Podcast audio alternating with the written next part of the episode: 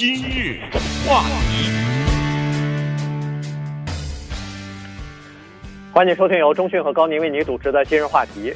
在这个疫情期间呢，呃，有很多人呢就开始，呃，在反思啊，就是在这次的疫情当中啊，大城市里的情况会比较糟糕，人口密度的比较大的这些城市呢，呃，传染的机会。相对来说也就比较大一点，在乡村的稍微好一点啊，所以人们就开始对城市这个概念以及对城市的生活呢，有了一些反省和有了一些这个更多的认识吧。所以呢，《纽约时报》前不久的时候还专门为这个事情写了一篇这个社论啊。这个社论呢，主要就是说。你呃，美国的城市啊，它是美国经济的发动机，它是美国文化的中心，它是人们聚集的地方。百分之八十的美国人生活在城市都市里边啊，大大小小的各种都市。但是这个都市啊，从一百多年前的那个样子，五十年前的那个样子，变成了现在的这个样子，它里边到底有哪些问题？它进行了一些分析。所以今天呢，我们就跟大家。呃，把这篇社论啊一起来聊一下，因为我们毕竟都是生活在美国，都大部分都生活在大大小小的城市里边，尤其华人基本上不是生活在市中心，大概就是生活在市郊啊，所以呢，我们有必要了解美国现在的城市的现状以及这些城市所面临的问题。对，呃，他的社论呢，主要啊是在疫情当中所出现的城市的一些弊病。那么这些弊病呢，被疫情扩大，于是呢，它引起了一些思考，就是说这个情况下面怎么能够让它不要继续下去？这是他的社论。那么在讲他的社论的观点之前呢，我们先聊聊城市这回事儿，因为这事情其实不用他写社论，每一个人对城市都有话说，而且在我们现在美国生活的这些华人，我们的听众当中，说直接的啊，没有经过任何的城市。直接的从甘肃或者是什么江西一个农村的田地里面直接飞到美国的相当的少，呃，他们都在城市生活过，都有城市生活的经验，所以呢，这方面可能会引起一些共鸣。而且我们都知道一个事实，就是城市它决定人的气质，你承认不承认，这都是事实，你知道吗？呃，他承认，他决定人的气质。北京人的傲慢。呃，我见得多了，我就是北京人，北京人的气质，呃，上海人的这种精明也好，呃，其他的城市就不一一列举了啊，它都是跟这个城市的特色有关，它有一些相关的心态啊，都由这个城市所决定。呃，洛杉矶情况不太一样，因为它太碎了，所以我们不可能说这个人他有哈刚的气质，那个人有帕萨迪纳的气质，哎，这个我们说不上，但是我们可以说这样一句话，这是洛杉矶人的气质，啊，这句话我在外州，比如说我。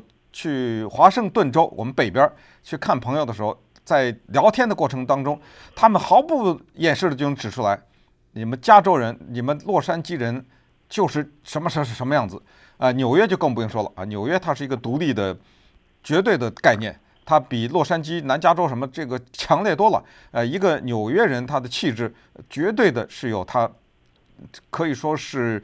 整个的血液当中流淌的这么一种感觉啊，一看就知道这人是纽约人。那至于城市里面的这种种的大家都知道的问题啊，就是所谓闹市中的孤独啊什么之类的，这些呢也都是城市之前所面临的问题。那城市呢也有它的诱惑，对不对？所以很多人往那去。同城市也有它的杀伤力，也有它摧毁的力量。很多人好好的。为了追求城市生活，结果被大城市吞噬啊，这种也有过。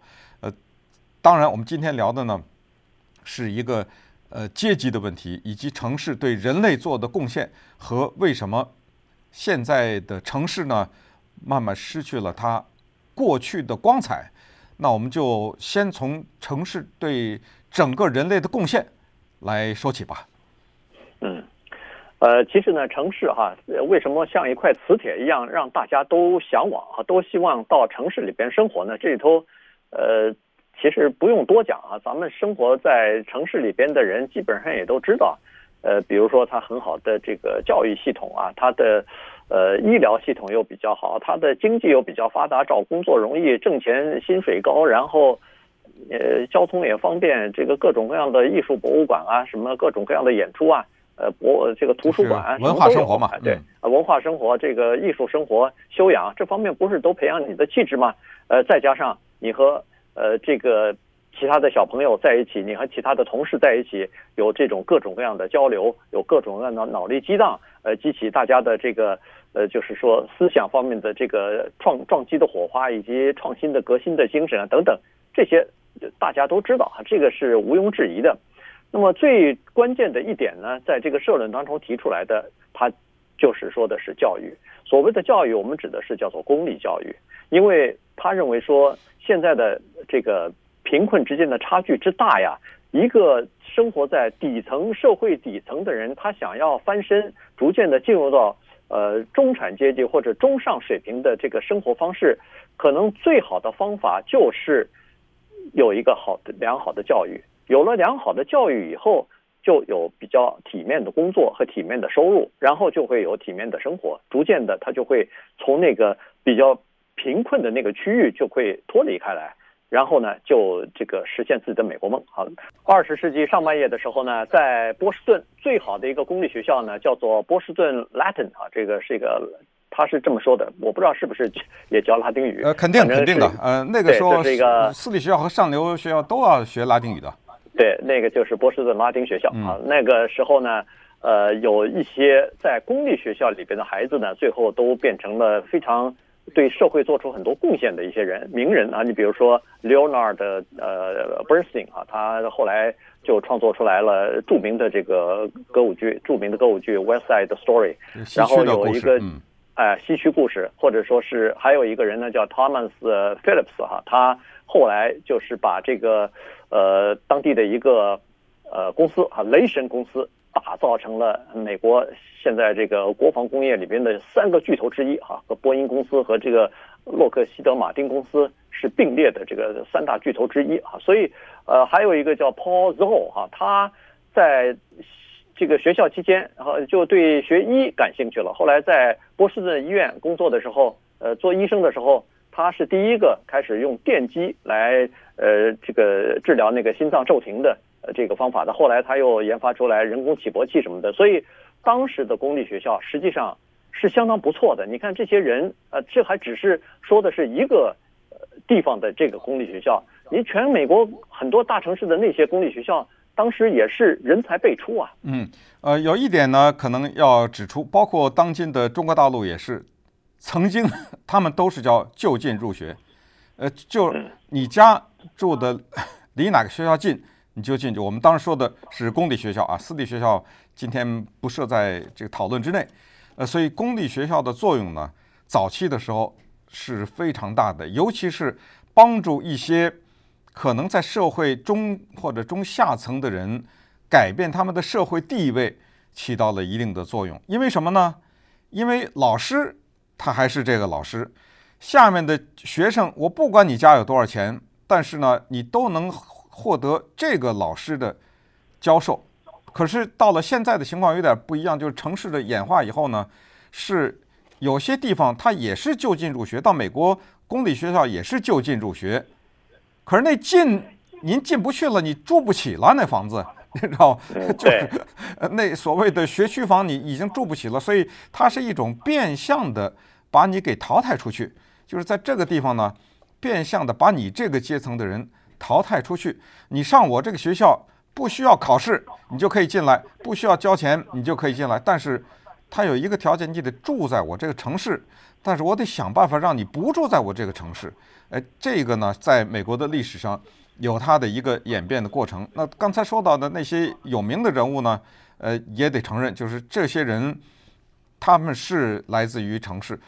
但是这个呢，不光是美国，全世界都是这样。就是一些推动历史的人物，呃，不管是在任何的领域了，基本上都是产生在城市这个地方。呃，包括后来的工业革命啊什么之类，这都是有它的必然性的。那说了这么多大家都知道的东西。那我们现在探讨些什么东西呢？就是，呃，现在的城市由于这非冠状病毒，呃，有新冠状病毒的问题，凸显了城市的什么问题呢？那接下来我们就从一个事儿跟大家讲起，这个事儿可能您还真的不知道，就是寿命的问题，啊。我们先从寿命呢切入，然后再看看现在当今美国的城市面临什么样的问题。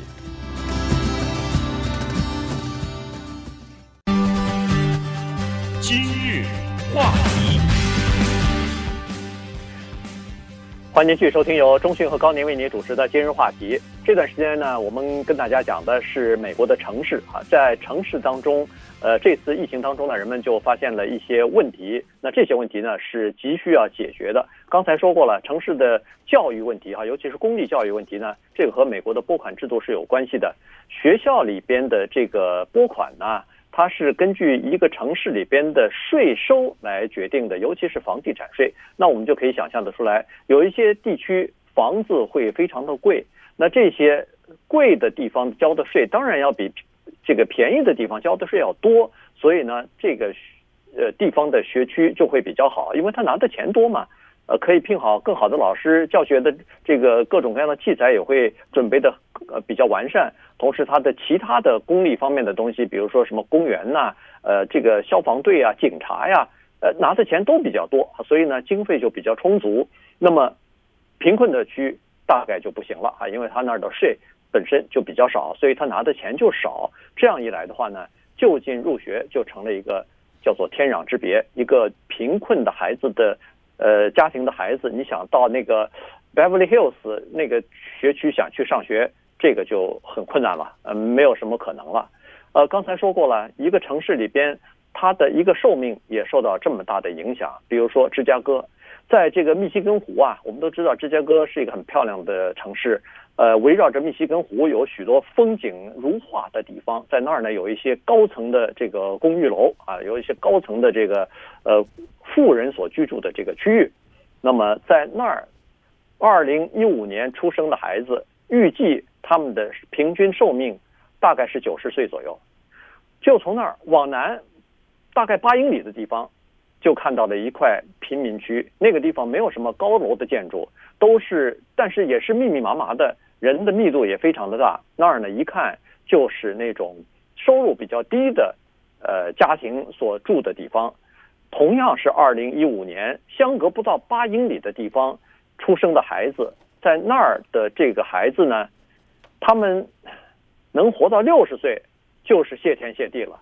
所以你可以看得出来，这个出生地差了这么一点点，同样一个城市，它的平均寿命居然可以差三十岁啊！嗯，八里路之差啊！我这让我想到很多年以前，我和高宁我们一起看了一个电影，电影的名字叫《Eight Mile》，呃，就叫八里街啊。嗯、呃，叫八里街呢，注意。大家可能会觉得奇怪，哎，不对啊，这个 eight mile 那后面应该加个 s 啊，应该是 eight miles 没有。呃，这个电影的名字就叫 Eight Mile。它讲的谁的故事呢？呃，可能对这个电影熟的人知道，它讲的是美国著名的饶舌歌手 rap singer 就 Eminem，呃，讲他的故事，叫他那好像痞子啊什么玩意儿，他有个中文翻译哈。对，讲他的故事。这个电影的名字呢叫做《八里街》。呃，叫八里街啊，它是有原因的，是那条街的名字叫八里街。但是这一条街呢，不是在芝加哥，是在底特律，也是南北之分，就是用这么一条街把穷人和富人给隔开了。这个电影特别的棒的原因，一方面是 Eminem 他自己演的，他自己演他自己，对吧？呃，他这个特别的棒。再有就是让你看到一个穷苦的白人，他真的这么穷，他要穿越这八里街。到那边去，不是走过去啊，走谁都可以走过去。就是他的生活要改变，变成在八里街那边过的那个人，他是要靠着自己的创造力，呃，杀出了重围才过去。这八里街，穿越这八里街，可以说是难于上青天呐，你知道吗？呃，对于很多人说，这个难于上青天的原因又归到刚才那儿了，就是说到呢是教育体制的问题。也就是说，刚才一开始说早年。城市对人类做出了这么大的贡献，一些优秀的人物出现在这个地方，因为有一个东西叫做机会，它至少还能给你这个机会。那至于你是不是能够充分的利用，你能不能让它发挥到极致，那是你的问题。现在呢，整个的城市的构成啊，把这个机会抹去了，那就先从。教育这儿开始啊，所以在芝加哥这个地方一研究才发现，原来八里地之隔寿命差三十岁这个问题特别的嗯引人注目。而且不光是这样子啊，在其他地方也同样存在这个东西啊。因为在芝加哥，这是其中的一个城市而已啊。比如说，在我们北加州的湾区啊，这个湾区的地方呢，现在我们也知道那儿的房子也是贵得要死，所以很多的员工在那个地方是买不起房子呢，于是他们只好往外边搬，越搬越远。所以在那个湾区那个富裕的社区里边啊，据说是在呃旧金山那个地方，大概有十二万名的呃这个工人员工哈、啊，他们住不起湾区，往外搬。结果他们的代价是什么呢？是每天要上下班的时候，他们在路上的行程要三个小时以上，三个多小时。你可以想象，这个三个多小时，这简直是浪费生命啊！就是在开车或者在做其他的，呃，不管是这个公共交通也好，这是没有任何道理去花这么长时间。就是，谁不愿意住在自离自己工作的地方比较近的地方呢？可是买不起，就是买不起，这个是真的是没办法。在那个马里兰州有个富裕区，Montgomery 啊，这个县也是同样的道理。在那个地方，百分之四十四在这个区域上班的员工，在当地要么就是买不起，要么就是租不起。所以这百分之四十四的员工是住在住在其他的县，住在其他地方，也是每天要花好长的时间来来回回的在这么折腾。嗯，对，呃，诺贝尔经济奖得主呢，他叫 Paul Romer 啊，他。一个经济理论得到国际上的广泛的认同，就是叫做城市由于这样的分裂变得越来越小。这个理论，城市其实本来是很大的，但是呢，当这个城市啊，像有一个刀切蛋糕一样切成不同的小块，然后有某一些块跟你的生活永远没有关系，那么当有那些小块的时候，这城市是就是变小了。呃，对不对？呃，对你来说，它就是变得很小啊，因为这城市看着，比如说有方圆那几百里地或者怎么了，但是你生活的区域就那五里地，你你出不出出不去，呃，于是那城市就变小。那城市变小呢，当然跟后来的郊区的发生也有一定的影响。但是刚才说那十二万人住在旧金山那十二万人呢，他们的情况是他在自己家住的那个地方，他找不到工作的。他必须得到旧金山那儿。那反过来说呢，那些高科技的公司也好，投资公司也好呢，这些收入高的人，他需要的是这些收入低的人给他进行各种各样的服务，不是在他家里可以看孩子这么简单的服务。所有的这个城市的各项的管理和各项的一些基本的设施的，让它的正常的运行，都要靠这十二万人呐，对不对？呃，所以呢，你你到餐厅你不得坐下来吃个饭吗？你吃完饭以后，那碗谁洗啊？对不对？这都是一个非常简单的问题。那给你洗碗的那个人住得起吗？在旧金山，对，哎，就是这么一个道理。所以呢，就产生了我们今天在这一段要讲的一个问题，就是叫做城市变小，然后把一些人呢向远方驱赶。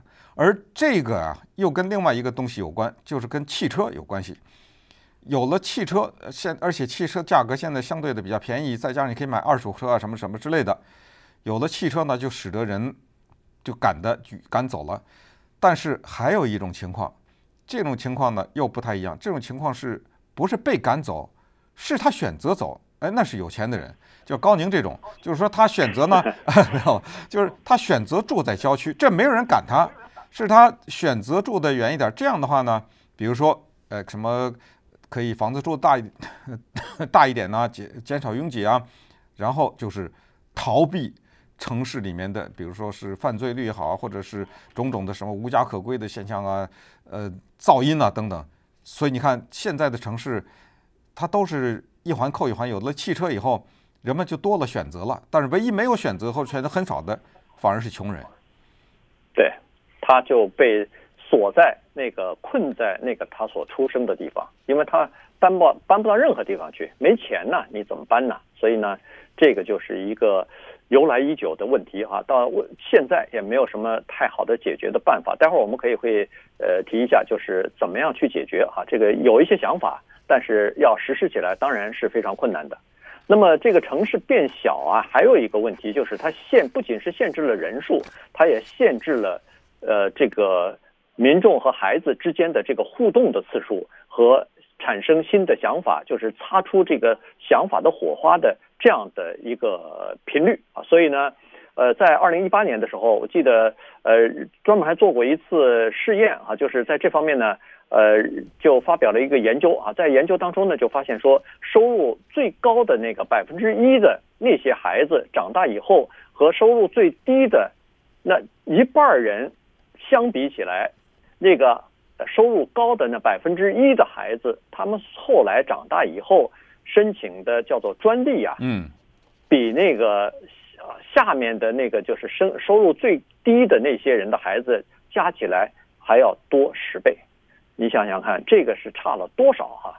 呃，这是一个方面。另一方面呢，在西雅图，呃，前两年也做了一个实验，他们呢就想看看这个环境啊，不同的社区的环境到底会不会对一个孩子的未来。呃，有什么影响？于是他们对一些贫困区的孩子，大概不多哈，因为是参加试验嘛，呃，让他们呢给他们一些政府的住房的补贴，所以就让这些孩子到那个富裕的区可以租到房子去住。结果后来他们就发现，一个同样的孩子从呃贫穷的区搬到富裕的区去居住几年，受了几年公立教育之后，他们这一生当中赚的钱。要比住在贫困的区至少要多二十一万。嗯，这说明什么？就说明这个可能证明一个东西。我相呃，我相信这个理论，有的时候不一定是能力的问题，就是机会的问题。你刚才说的这种什么芝加哥呀、什么西雅图啊、旧金山这种地方，刚才说那个百分之一的收入的那些人，他的交际圈是下层的人想象不到的。呃，他们的交际圈，他们的爸爸们、呃妈妈们，他们家里来的这些人有做投资的，有做什么的，然后他们课后以后的生活，所有的这一切呢，都跟那个其他的那下面那百分之三四十、四五十，甚至是五六十，是不交接的，是不一样的。那么当然到最后，当社会要求这些人反过来贡献的时候，那当然是靠在上面的那些人有所贡献。那么，难道就没有办法了吗？有办法，美国也做过这方面的努力，甚至有最高法院的种种的裁决。那么接下来这一段，我 我们稍微看一看，城市在发展的过程，对于房屋的这方面的控制，它是有哪些不得了的一些变化，以及这些房屋方面的控制怎么改变美国的这社会，和现在为什么很多人对美国城市未来的发展失去信心。今日话题，欢迎继续收听由中讯和高宁为您主持的今日话题。这段时间我们跟大家讲的呢是美国的城市的变迁和发展，以及现在的一些问题，还有就是如何来解决哈。呃，要想了解现在的问题和现在的状况呢，首先先要了解它的历史。在差不多二十世纪初的时候吧，美国就开始城市化了。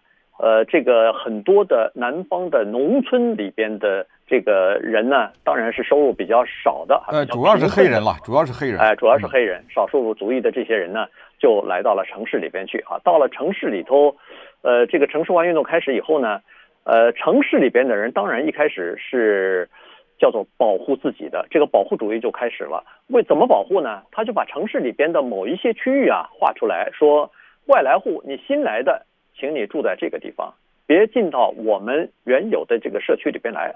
所以实际上，从最早的时候，这个呃隔离啊，这个居住的隔离就已经开始了。当然那个时候，其实还有一些就是强迫的种族的隔离呢。那个时候还没有完全呃打破这个种族隔离呢。所以加上种族隔离，再加上一些呃低收入的白人，其实也是一样，也是住在这个贫富交接的，就是交叉的这个地方啊。所以呢，那个时候。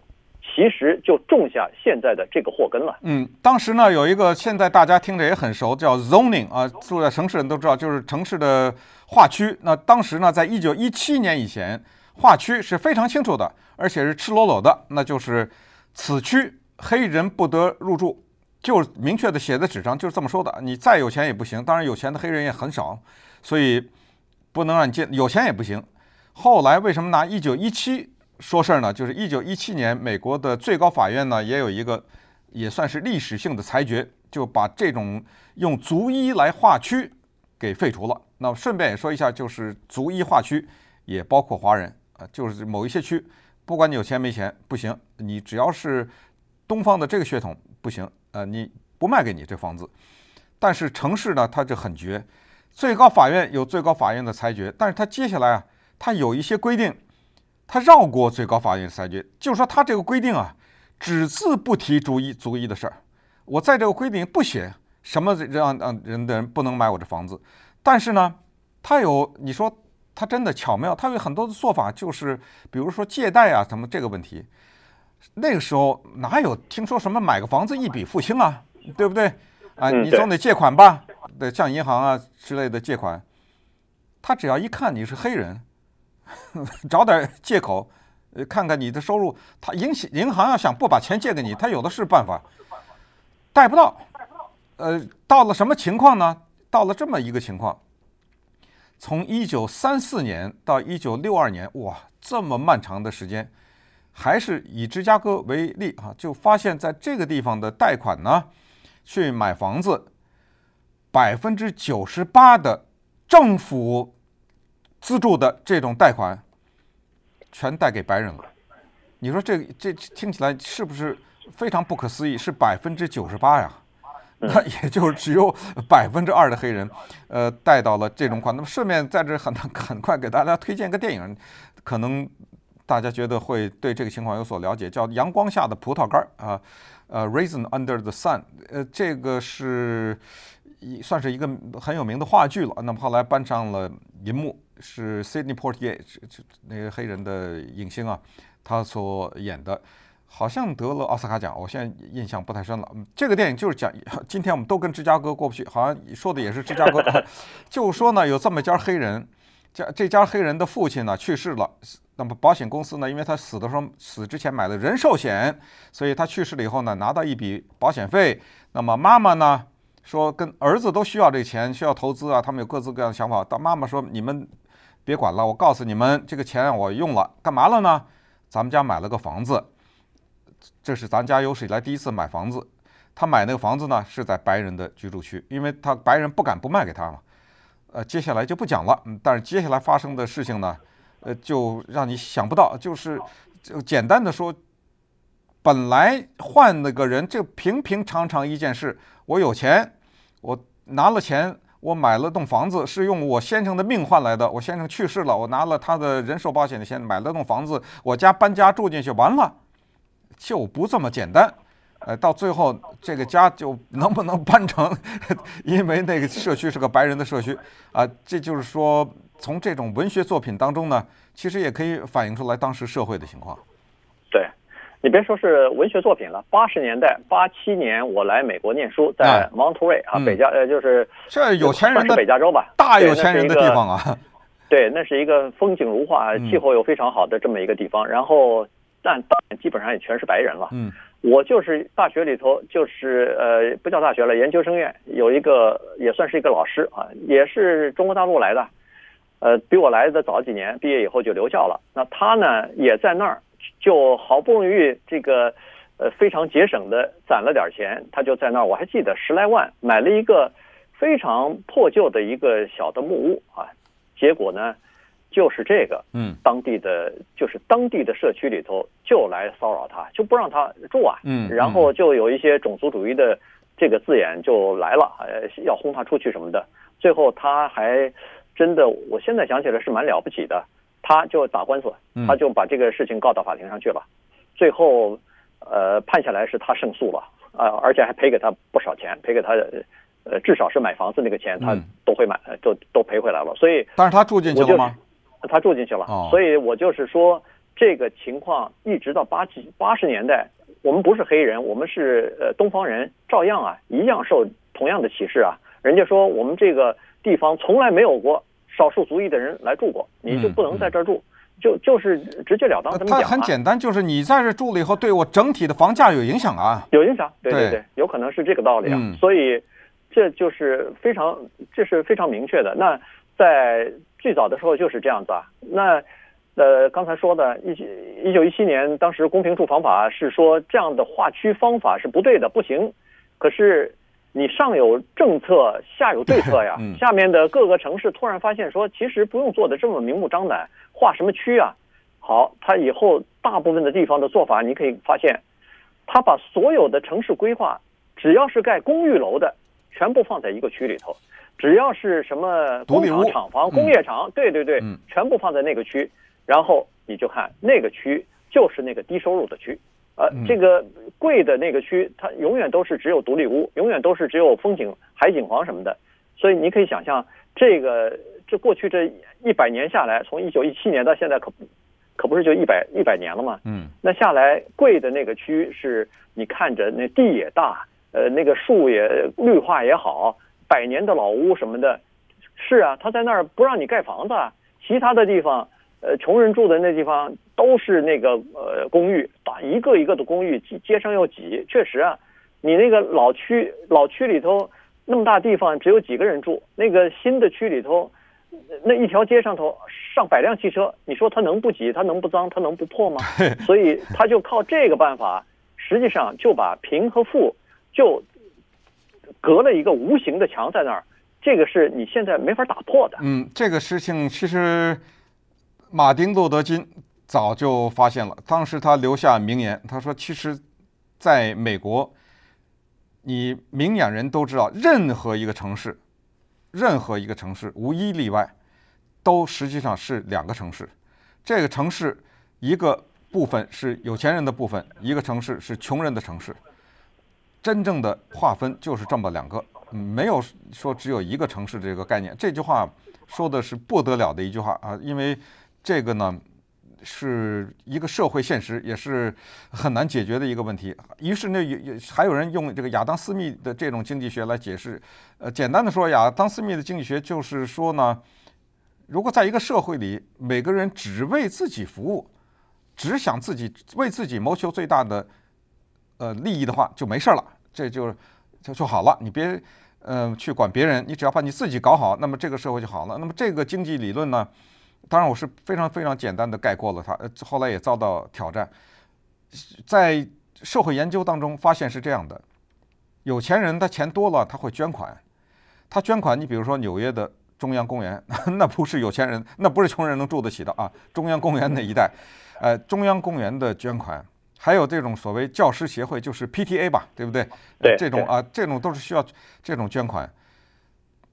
从人之常情上，我我们不是责怪这些人，这这换我换谁都是这样。我捐款当然是捐给我的社区和对我最有利的那个组织了。假如这个时候有一个人对这个有钱人说：“你今天这个钱与其捐给中央公园，不如捐给旁边一个什么什么什么区，那个穷人，这个区跟你的生活是一点关系也没有，以后你也不会走进那个区去。”他一个简单，我那我不捐。呃，对吧？就这么简单。可是，哎，可是那些穷人哪来的钱？他自己都活不了，他哪来钱还捐给自己的社区呢？对不对？确实是，对，确实是。所以现在呢，就这个趋势就是这样子。现在从人口调查方面来看，就是住在这个公寓楼里边，或者是住在贫穷的呃人比较拥挤的这些地方的人口是越来越多啊，这是第一。第二是住在极富的地区和极贫穷的地区的。人口也是越来越多，这就说明贫富之间的差距啊就已经开始形成，而且如果不能说固化的话，其实已经出现了。就像是这个我们坐飞机一样，头等舱和经济舱它是有不同的进出口的，它是有不同的服务的，它是有不同的餐饮、不同的洗手间，呃，都是不一样的。在社会当中，在一个城市里头也是这样。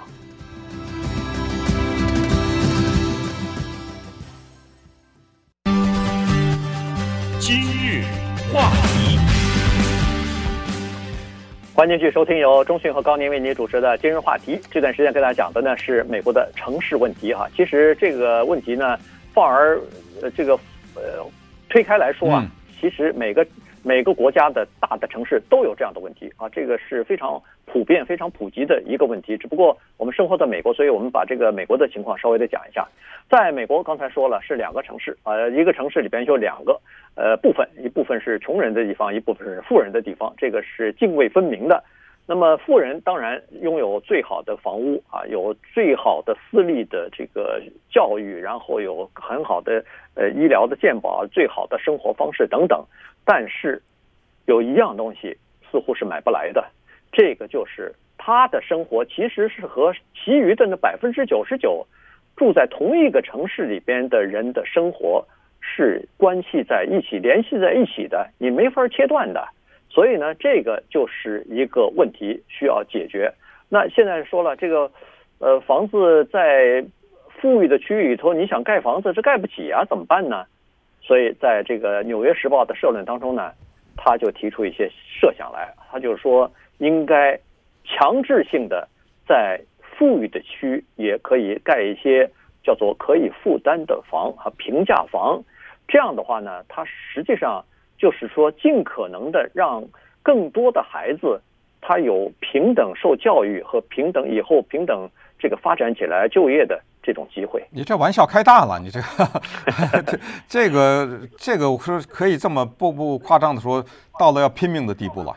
呃，那那些原来的房主的话，真的要到了拼命的地步，那是绝对，这个可能是在任何一个城市不可以的。这个真的有点像是与虎谋皮一样的感觉。所以，这种自由派的媒体在这乱提什么建议，在这儿。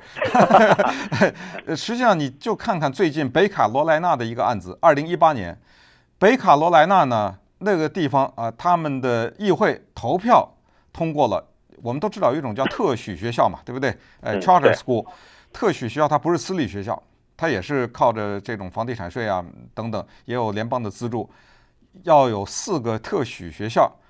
那么当然，特许学校如果你让它就近入学的话，这个问题有点麻烦。所以呢，当地的老百姓联合起来，为了使得黑人不能上到这种特许学校里来，他们呢大胆地做了个城市的做了一个事情就。活生生的成立了一个新的城市，叫做乔治城 （Saint George）。嗯，没这个城市以前，但是就是为了让黑人排把他们排斥在外，所以他们成立了一个这个，让然后让这个城市呢脱离到那里面去，把黑人赶过去。这样的话，行了，那黑人就没法享 享受这。呃，据说那个城市里面有这个人口的比例相当多的，就是他们成立的这个新的城市。是黑人，这个有点太明目张胆了啊。对，但是确实是啊，在这个社论当中呢，他是根据调查数字是说，像这种就是刚才说的贫富贫富之间的差距如此之大，以至于在贫困区的孩子失去了机会，他以后恨不得是祖祖代代的，他都他都没有办法得到公平的这个机会了。这种受害人最多的就是黑人，还有就是西语啊，这两个呃少数族裔呢是。就是在这种情况被拖累的最严重的。那举一个例子，就是在那个芝加哥伊利诺州吧，伊利诺州有个库克县啊，这个库克县里头呢，其中有一个地方是富人区，叫 Sunset Ridge 啊，这个日这日落岭这个地方，它这个地方呢只有两个学区，在这两个学区，这显然是一个富人区了。所以呢，在这个两个学区里边的学生，每个人平均的这个拨款啊是。其他的伊利诺州的公立学校学生的三倍，他在这个学校里边的就享受这样的这样的待遇，所以，呃，这个调查下来，你突然发现说这个真的是不公平，不公平到什么程度呢？它不是一个公平的教育的这个机会，而且是美国是唯一的这样一个国家，越富的那个学区的孩子，他所得到的公立就是政府的拨款的资源。越多，比那个穷人和低收入的家庭里边的那些学区要多还要多，所以他用的公共本身他家里头的条件就已经富裕了，已经很好了，但是他还占用更多的这个呃公共教育的资源，这就等这个天平就更不对，这个和那个荷兰呢形成鲜明的对比。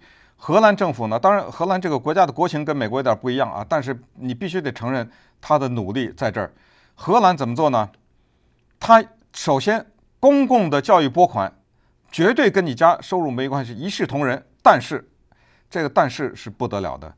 他看你家里面，如果你这家人你是第一代出来的学生，以前都是什么这种呃辍学呀、啊、或者什么，你或者说你的父母没有大学毕业，呃没你们家里没有出过大学生，这种人，他给你的再多给你百分之二十五。